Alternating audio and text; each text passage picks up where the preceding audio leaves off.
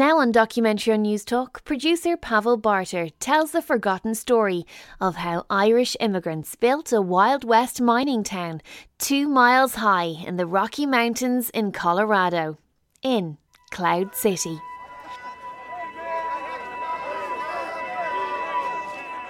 Eighteen seventy nine, four o'clock in the morning, Leadville, Colorado, in the United States.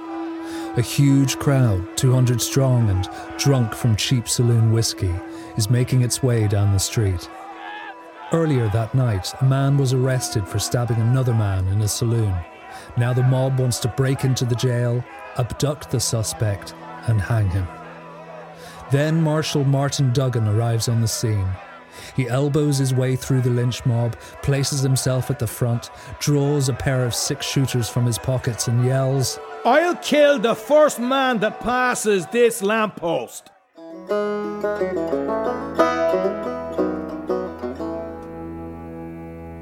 Leadville, Colorado, a former silver mining town 10,000 feet high in the Rocky Mountains, founded on the labours of Irish migrants. What few people know today, in the US and in Ireland, is the city's indelible connection with Allihies, a small hamlet on the Beara Peninsula in West Cork. We never heard of Leadville, Colorado. There was no mention. I was not at all aware of the incredible proportion that the Irish from Allihies and the Beara Peninsula had here in Leadville.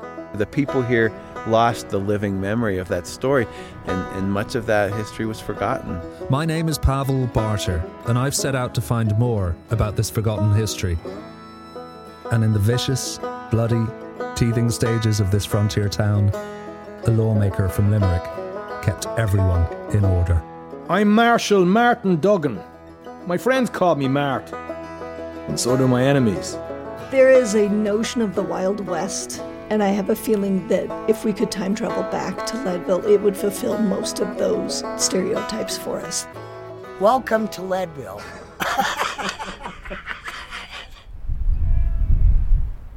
Our story begins here Allihies in West Cork, a small enclave at the end of a peninsula. It's surrounded by mountains and opens out into the Atlantic. What we are looking at here now is the entrance to the mine, the, the underground entrance. This is Tig O'Sullivan, chairperson of the Allihies Parish Cooperative, which runs the Copper Mining Museum in Allihies. Now we have to go back from here and go around. Did you say that way up there is dangerous? Yeah. Down there. Yeah, and that is too. We are, it's approximately, approximately 150 metres of straight into the mountain. We're going in at a level, uh, at the same level all the way. So the further on we go, the deeper we get into the mountain. How old is this tunnel? This tunnel is going right back to the start, to 18, 13, 14. We enter a vast cavern. A pinpoint of light above us indicates the surface. Wow, this feels prehistoric, Yeah. But it's not. It's only 200 years. It's man made. handmade. Yeah. It looks unreal. It looks like a set, but it's very much not. It's very, it's very real. It's really solid rock, and man-made caverns and tunnels and colours and water and noise. The priority was production. People were secondary. The workers were expendable. Absolutely correct. Expendable is the word. Because if you fell and you broke your leg, uh, or you got crushed in the crushers, or you, whatever, your, your, your arm was broke or your head was damaged, or you were killed, um, there was somebody else outside the gate waiting to get the job. It's all about production and it's about profits. And for companies, it's always about the bottom line. It's not about, uh, you know, how, it's, just at the end of the year, what is there to, what's the profit for the shareholder, you know. Besides the accidents, the falls, and the flooding, cholera was the biggest killer here. Allihies, once a remote, quiet country area, had turned into a metropolis within the space of a few years. There was no water supply, no sanitary conditions, no hygiene, so disease was rampant.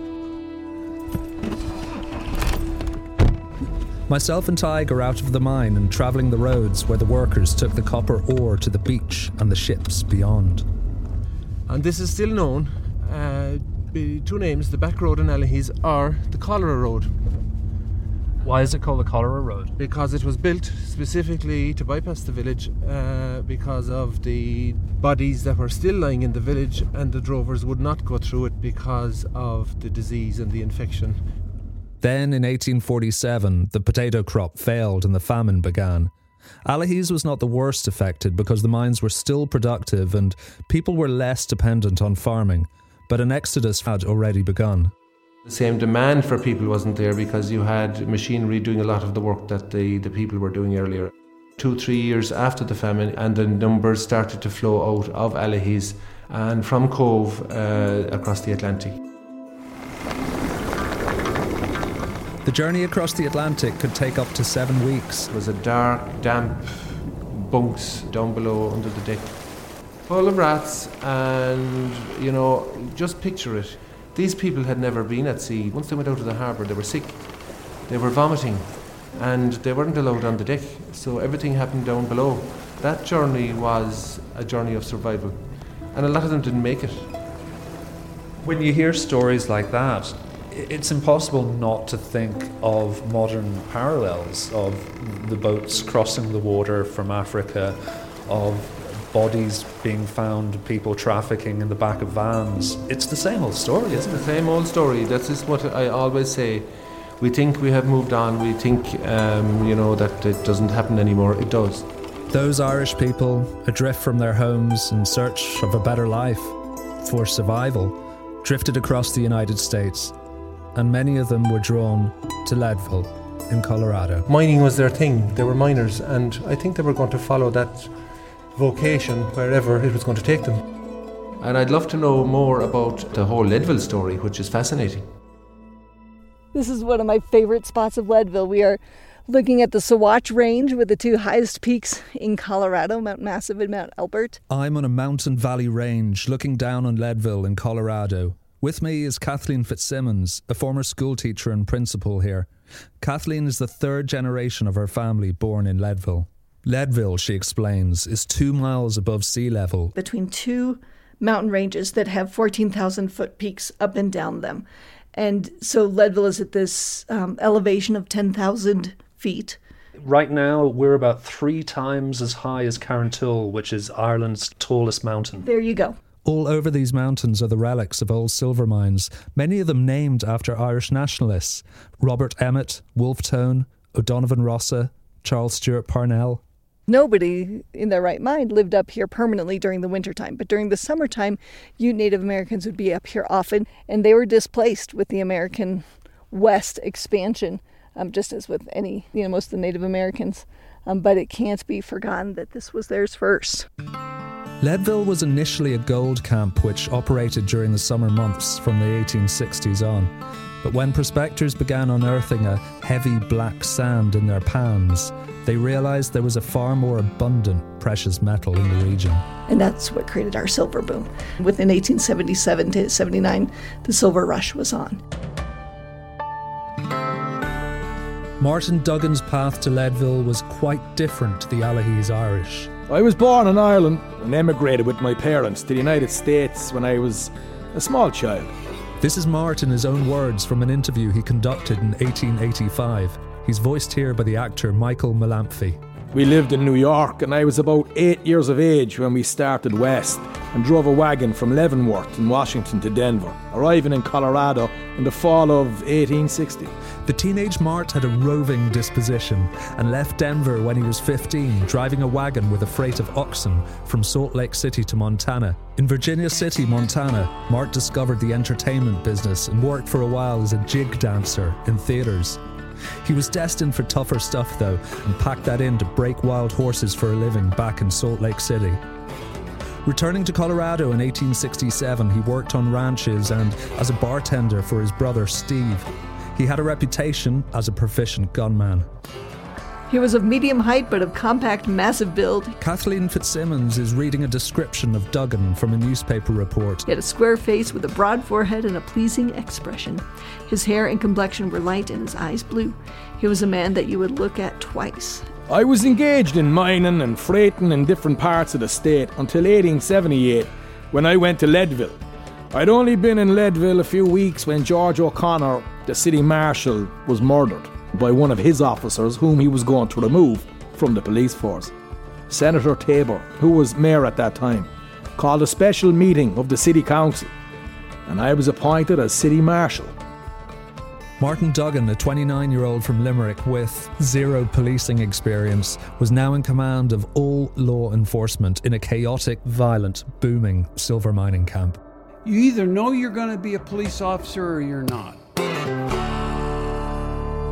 This is Don Lindley, a retired Denver cop who has a house in Leadville and a long fascination with Martin Duggan. So, how long was your service?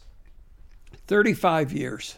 Don worked in a number of different areas as a cop patrol, intelligence bureau, Vice Squad, which was down and dirty in the trenches, undercover for five years. Immediately after I was appointed, I received a written notice from the roughs to leave town, and if I stayed 24 hours, I would follow George O'Connor.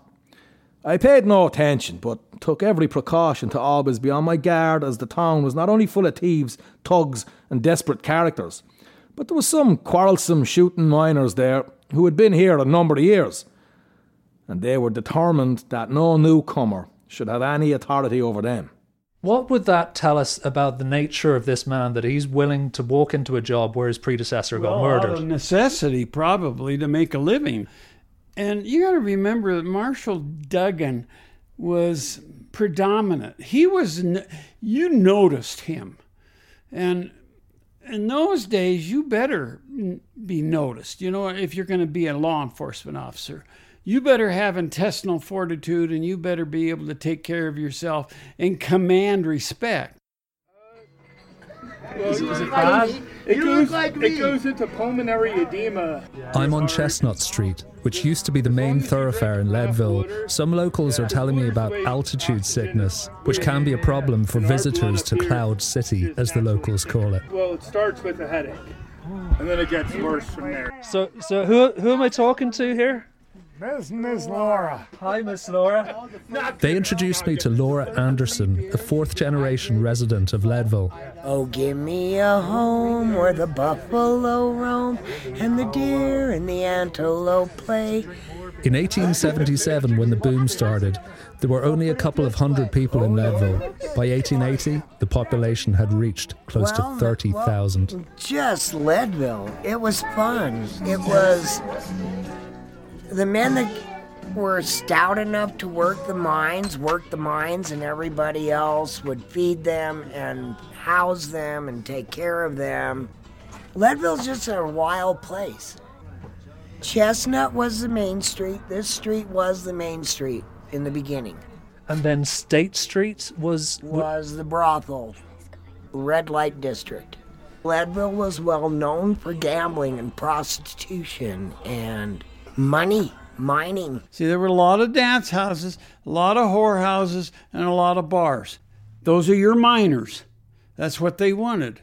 Crawling around in a hole in the ground. Can you imagine that? Point being, after they've done that all day, they want to get in and they want to get screwed and they want to get drunk. And they don't want anybody stopping them. That was the demand. Demand, supply. Miss Laura's grandmother owned the famous Pioneer Club on State Street. When my family was running the Pioneer Bar, they had bullet holes in the walls from target practicing in there. But there were actually bullet holes in the walls from people shooting at each other, too. And then there was just the lawlessness of misunderstandings and everybody having a firearm ready.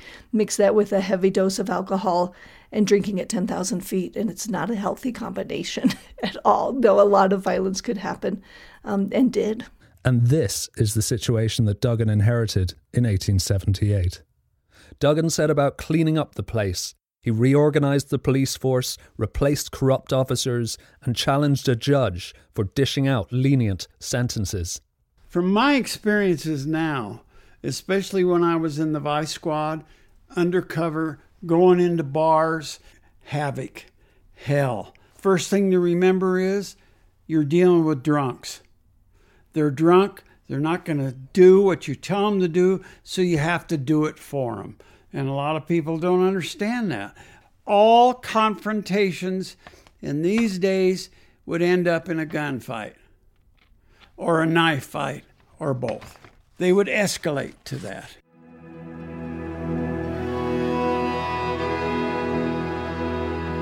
Within this chaotic environment, the Leadville Irish were mostly on the bottom rung. Sure, there were some, like Henry Gore from County Down, whose brewery was renowned throughout the state, and of course Mart Duggan, who rose to positions of prominence. But the Irish were mostly miners and common labourers.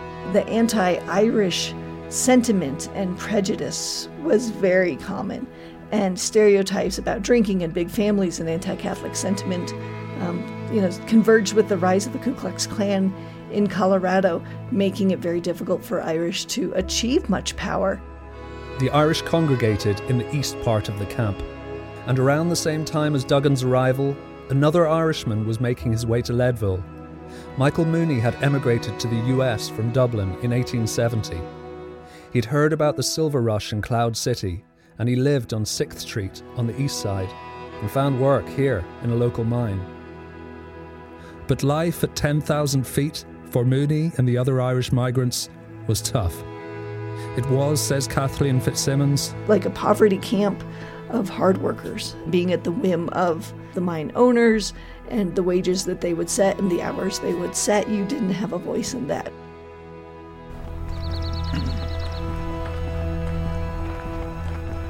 My name's Jim Walsh. I'm a political science professor um, at the University of Colorado, Denver. And we are standing here in the pauper section of Evergreen Cemetery in Leadville, 10,200 feet. Um, a very sacred space where class and social hierarchy reveal themselves in striking ways. When Kathleen Fitzsimmons, who we met earlier, took Jim here to the Catholic pauper section of the oldest cemetery in Leadville, it was a revelation for him. And it took me a little bit to, for it to sink in.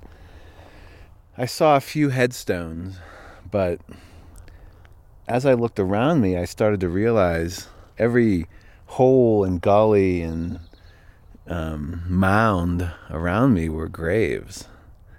And I knew it was like it washed over me immediately. This is it. This is what I'm going to do. I'm going to tell these stories.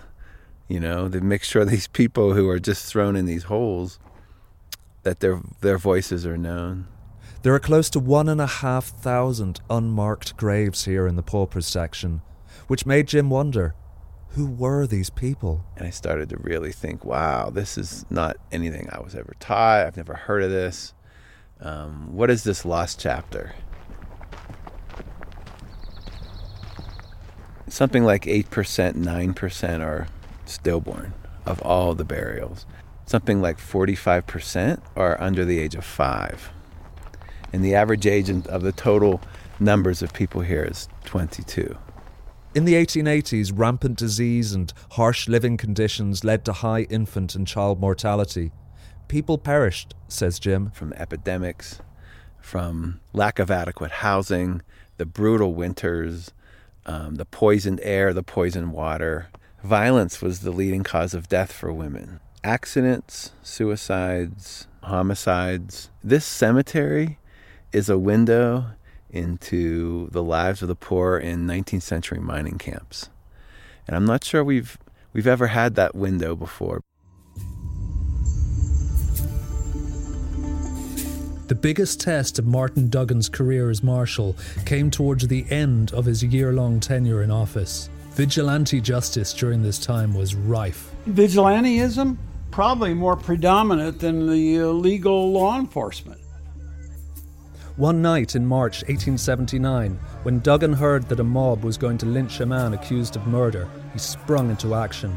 I want all the available rifles and arms in the city gathered and placed in the hands of the specials. After nightfall, I want these men at points deemed best to protect the public. Pulled guns and threatened that they would kill the people if they tried to get into the jail.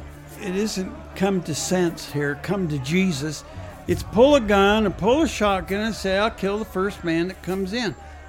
And that stops it because this mob and these people that are involved in it are only going to go so far and they're not going to jeopardize their life. Later that night, Duggan and his officers snuck the accused out of Leadville so he could be indicted safely elsewhere. Exactly a week later, another lynch mob rose up. Only this time, the accused was an African American called John Elkins. One of my policemen woke me up in the middle of the night to tell me that a black man had cut a man to death in the Pioneer Saloon, and the officer had put him in jail, but a mob was forming to take him out and hang him. I got my clothes on as soon as possible, and sending the officer to assist in guarding the jail, I started out alone to get ahead of the mob, who by this time I could hear coming down the street.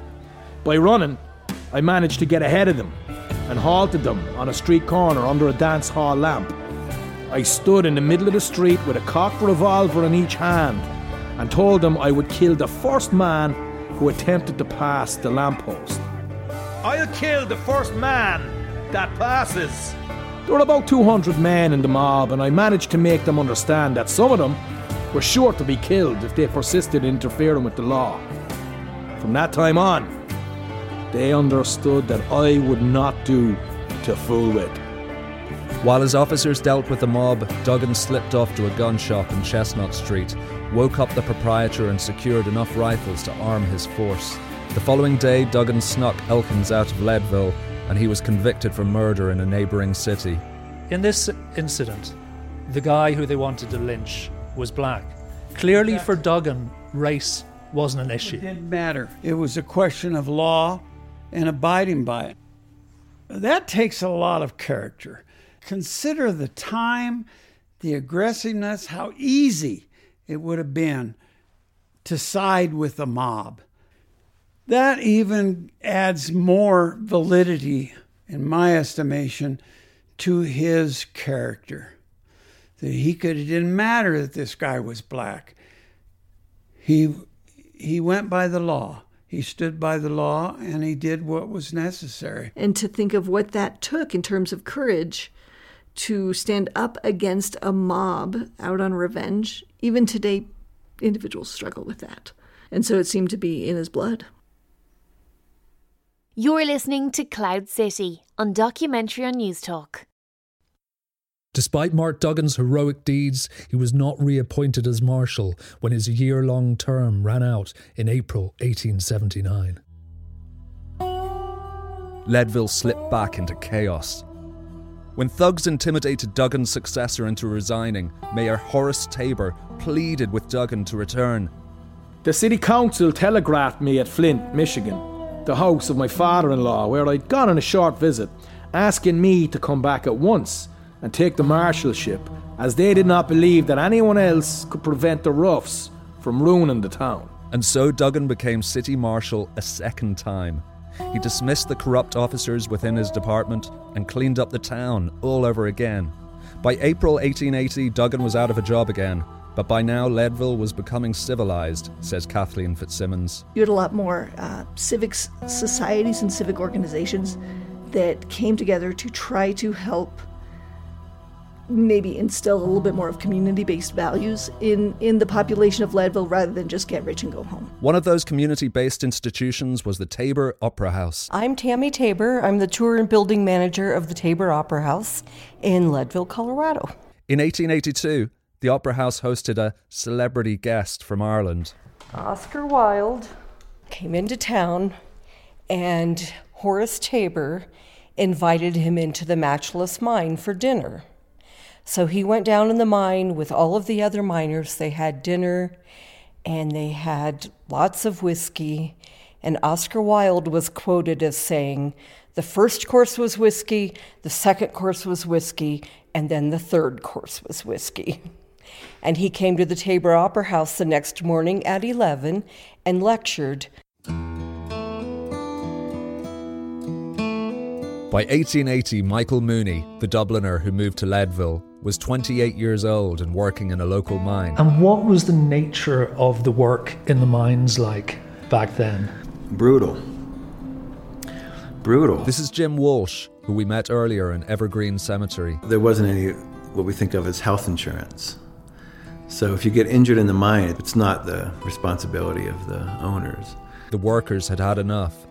They started to secretly organise a union and were waiting for the right time to declare a walkout and launch a strike. It was a response to a lack of a raise over the course of many, many months. And the realization that living and working in such altitude was so dangerous that they were deserving of a little more. Michael Mooney was a natural leader. He didn't ask to lead this, they chose him because he was deeply respected. He was a working class intellectual, so he lacked a formal education, but the men all understood his deep knowledge. And they walked out of the mine, it took all day. They had to go from mine to mine calling out the miners. And they all came out, 5,000 of them in single file and in silence, according to reporters, just a silent um, river of working men with determined looks on their faces. Thomas Duggan, one of Martin Duggan's brothers who worked in Leadville as a miner, put his name to a union demand for a wage rise and a suspension of work in the mines until their demand was complied with. But tensions started heating up in Leadville. The business community conducted its own countermarch. And it was sort of a dangerous, volatile situation. Michael Mooney called for the miner strike to be non violent.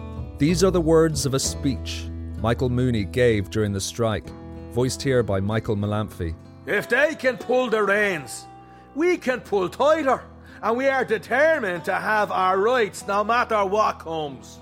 We can't stand this oppression, and we declare it right here. The amount of ore taken by each man in a day is sufficient to pay the expense of the month, as they are working 10 hours. Fair play is all we want, and that we will have. Despite Mooney's staunch leadership, a backlash was coming. Horace Tabor, the wealthy mine owner and former mayor, formed a militia force supposedly to protect Leadville citizens. And he appointed Martin Duggan as a lieutenant on this force, pitting Mart against his own brother. The business community galvanized and organized, convinced the governor to declare martial law. Soldiers arrived in Leadville. Their orders were every striking miner is violating vagrancy laws and is subject to arrest and forced work on chain gangs building roads. Mooney began to receive death threats. Um, he had to go into hiding. His cabin was surrounded at night to protect him. When we have marched through the streets, we have always been orderly. The citizens tried to get us into a riot, but I was not to be caught napping. They were down on us because we are Irish. But if there was a war tomorrow, they would like the Irish to help them. The writing was on the wall. There's nothing the men could have done when the, when the city was militarized to win this strike. The strike had failed. After he finished his second term as marshal, Limerick's Martin Duggan drifted from one job to another. He worked for a saloon in Leadville owned by his brother Steve and operated a horse livery business next to his house. But, as was evident in his decision to support the mining companies during the mining strike, he also annoyed a lot of people, and sometimes his temper got the better of him. In one drunken incident, he turned up at the Tabor Opera House. Helen Adami from the Opera House recounts the story. Duggan walked into the Opera House club rooms, and when directly opposite the large mirror, he pulled from his pocket a large 45 Colt revolver. What are you looking at? And leveling it at his image, sent a bullet through the glass. Stand back! The lot of you! He then went across the alley and into the Clarendon club rooms, where he put a ball through the mirror of that establishment that's what you get, you Irish bastard. Officer Mahone rushed in a second or two later, and at sight of him, Duggan handed over his gun and started to the jail. For a few days past, Duggan has been drinking quite hard, and his friends declared the man must have been crazy at the time. Despite his propensity for drunken rages, Duggan had a compassionate side. In one newspaper account, he saved the life of a homeless man who had taken shelter at his stable during winter and gave him money for supper and a bed. But Martin Duggan's biggest misstep, a turning point in his life, occurred in November 1880. Okay, so I'm standing on the corner of 4th and Pine. I can see the remains of Mart Duggan's livery, his stables. Duggan was driving his wagon up Pine Street when he bumped into a pedestrian who later turned out to be Louis Lamb. God damn you, what are you running me over for? God damn you! Why don't you step out of the way? Son of a bitch! You're a goddamn son of a bitch. And if there was someone here to hold these horses, I'd get out and thump you now. So walking up on Fifth, there's light rainfall, and coming up to the federal building, United States Post Office, Duggan parked his uh, wagon outside here. Louis Lamb returned. The pair argued some more. Lamb drew out his revolver and then. Duggan had shot Lamb dead. Duggan was arrested and put in prison, saying, I regret this deed happened. I never met the man before yesterday. I, I didn't know who he was. It was sort of conceded that the act was done in self defence, and for that reason he wasn't jailed. And he went on with his life. But this is where it happened. This is where I am now, outside the post office in Leadville, Colorado. This was the fateful place where Mart Duggan killed Louis Lamb. And the Annunciation sits right here in the heart of the, the Irish district, built built in 1879. I'm driving through Leadville with Jim Walsh towards the Annunciation Catholic Church, which was constructed with donations from Irish miners. Hey, Kathy. Good. How are you? I'm Good. Nice to see you. This is where I started doing the research. The church, you see, had records for the unidentified Irish buried in those unmarked graves in Evergreen's Paupers Cemetery.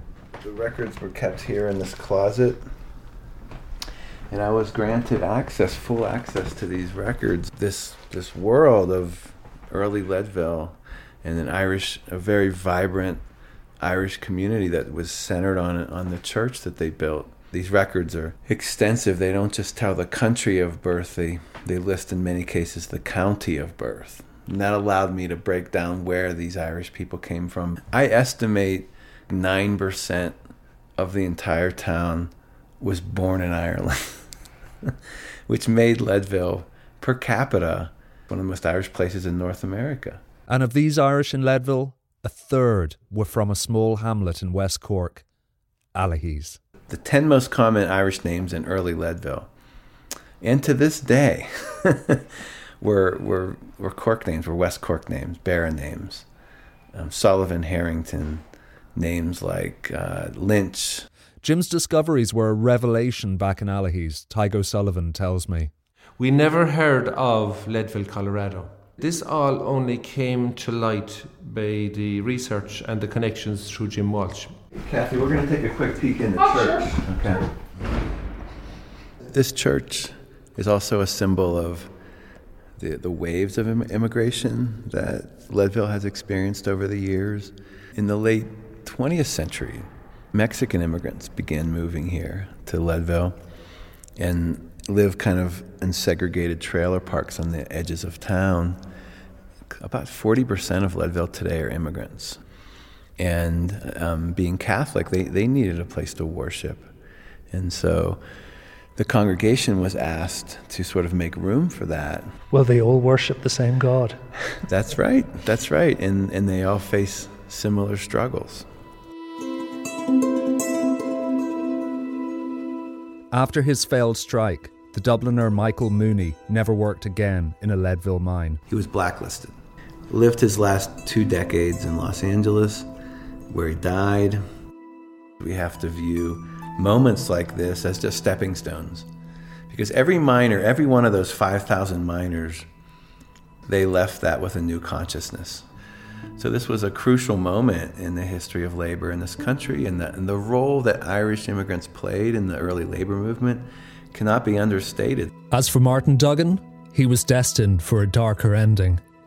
In 1885, his brother Tom, one of the striking miners, died by suicide in the home of Martin and Martin's wife, Sophia.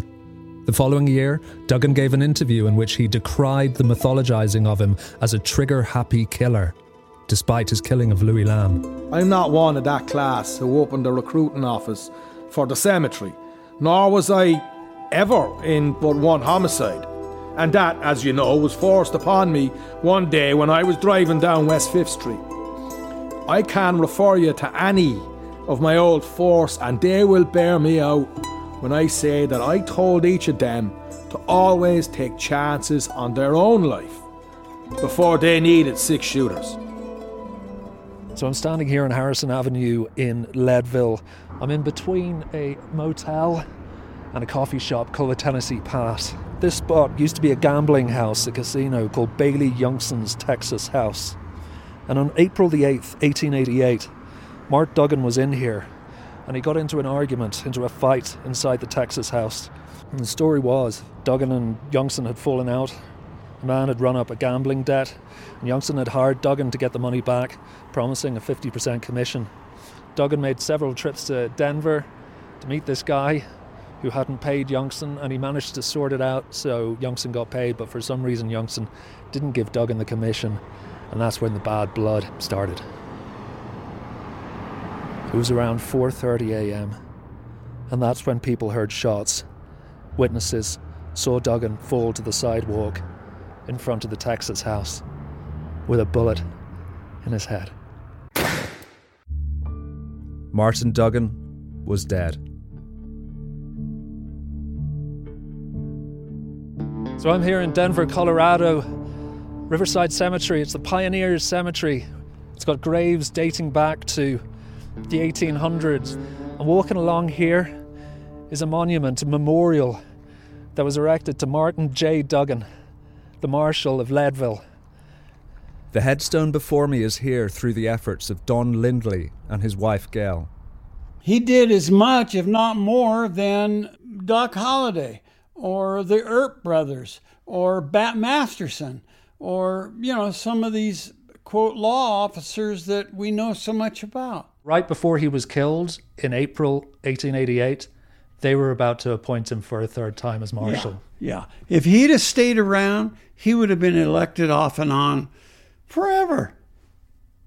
There's no doubt in my mind because he had the character of a good law enforcement officer, and those are rarities. That's what we are as cops. We're gunslingers, and we'll kick your ass.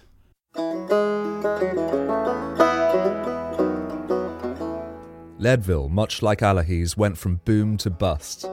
By the 1890s, when the value of silver had plummeted, those miners who survived its harsh climates moved on to places like Butte, Montana, and eventually their memory became forgotten. They carried it with them, but it was never concentrated here. The people here lost the living memory of that story.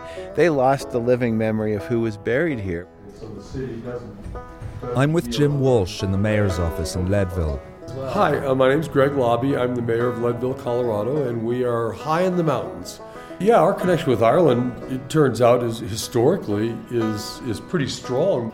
Leadville and Allihies are in the process of becoming sister cities, he explains. I have a banner. So, what does this say on it? Maybe, Jim, you can read it out. It says Allihies, Ireland, twinned with Leadville, Colorado. It's a move that Tyga Sullivan in Cork appreciates.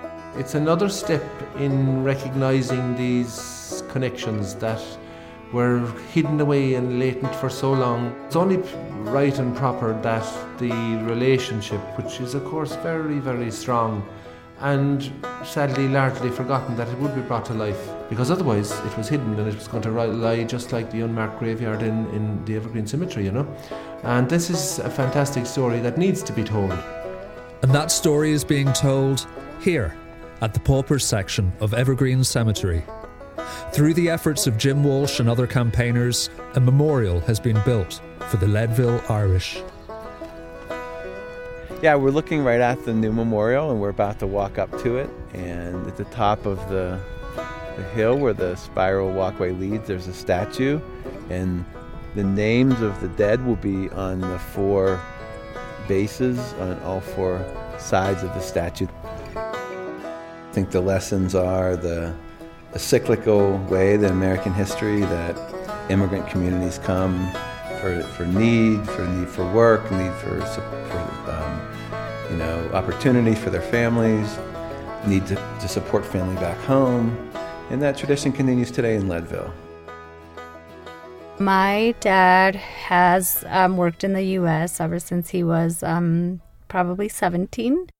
I'm in a car with Gloria Perez, a supervisor for an organisation in Leadville that looks after children, youth, and families with complex needs. Gloria's from a small town in the state of Zacatecas in Mexico. When Gloria was 10 and her brother 6, her father brought his family to the United States. His plan was that maybe we would live here for a little while and learn the language, and um, we ended up staying um, our our whole life. While Leadville's Irish migrants work down the mines, their temporary equivalents work in construction and tourism. When she was a teenager, Gloria worked in neighbouring resorts and hotels and eventually got a job as a property manager at a migrant trailer park outside Leadville. I remember one day I stood in front of what's now my house and and I said, "Wow, like this is a big house. I wonder who lives here. It must be so nice." And, and that is my house now. Wow. yeah. It was a dream. It was a dream. That came true. That came true. Gloria's family grew up in another trailer park in the outskirts of town, and that's where we're going now. So we are entering um, the mobile home park of Mountain Valley Estate, but when we came, it was a really tiny little mobile home. We would have frozen pipes all the time. Um, we'd have to use a fireplace for heating Because it gets cold because here, right? it gets cold. Yeah. We meet one of Gloria's friends who still lives in the park. Sorry, what's your name? My name is Sophie. Sophie. Garza. So Sophie runs a daycare out of Oh. her house. I, I've lived here in the Summit County area since 1990. And in uh, about, I would say, I was like, it felt like me and my husband at that time were the only Hispanics. And then around, I would say about 93, 95, somewhere, slowly we were getting people coming from Costa Rica and from different countries. And I would say by 97, 98, that we had different cultures and a lot of Latinos here in, a, here in Leadville. You know, the other day, this is this is more me. I was in my thoughts and said, well, what did they do back in the 1800s? Because I was thinking, I work all day, right? I'm like, oh my gosh, you you wake up, see, I'm over here, you're right. And I'm thinking, what did they do? And my and my intuition feeling was like, they did the same thing. So if we think about it, it is still equivalent. We're still oh, looking for our livelihood of how we live, how we want to create our lives, how we want to be happy and satisfied with what we have. Well, should we meet- meet your father? Yes. Yeah? Yes. Oh, Sophie, Okay. thank you. Good morning, everybody.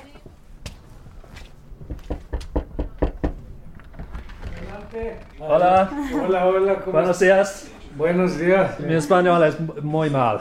No, está bien, es español, siéntese. Me llamo Esteban Pérez.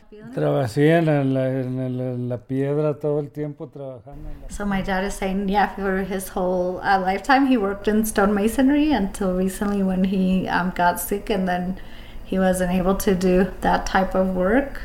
Um, and then he's um, close to retiring now. It's a very specialist work. Sí, muy especializado el trabajo y para gente muy rica que vive aquí es la gente. que- Uh, stonemasonry is typical in like um, for very wealthy people. And when you started coming here, did you miss Zacatecas? Did you miss home? Sí, extrañaba, de hecho, te extraño Zacatecas. Always miss Zacatecas. He wants to go back and absolutely like has always missed it. Well, you must be very proud that you have given your family a better life. You must be very proud of Gloria and Gloria's success. ¿Qué? You guys make me cry. This is when I cry. Dice que ha de estar muy orgulloso de haberle dado a su familia una vida mejor. ¿Ah, Así. Porque de hecho en Zacatecas no habría esa clase de, de vida para ellos, estaríamos... So yes, he's saying that's you know he's very proud to have given me and my brother a better life, and because we certainly wouldn't have had the opportunities that we had here to get an education um, back home in Zacatecas, and you know even his grandkids, which are my kids and my brothers. Um, that you know he can see his grandkids have a better life. And for you, Gloria, you must be very proud of your father. Yes, I'm super proud of my father and thankful because um, I can see that they left everything, and that was like, you know, the sacrifice they made to, so I could have a better life. My brother could have a better life, and and I think generationally, you know, now I can see my kids, you know, have a better life too. Señor, muchas gracias. Thank you. for your Ah, time. no, muchas gracias, al contrario, muchas gracias a usted. And good luck. The Allihies Irish, like their brethren 140 years later, left their home destitute in search of a better future. They encountered prejudice and xenophobia. They lived, struggled, and died too young. They faced the most terrible tragedies and remarkable triumphs, but without them, Leadville would not be the place it is today. it does highlight and make us take a harsh look at ourselves in the mirror of what and how we are treating the poorest of our current society. The lesson, I believe, of all of this is a more compassionate world where newcomers aren't seen with suspicion, but they're, they're viewed for their full humanity.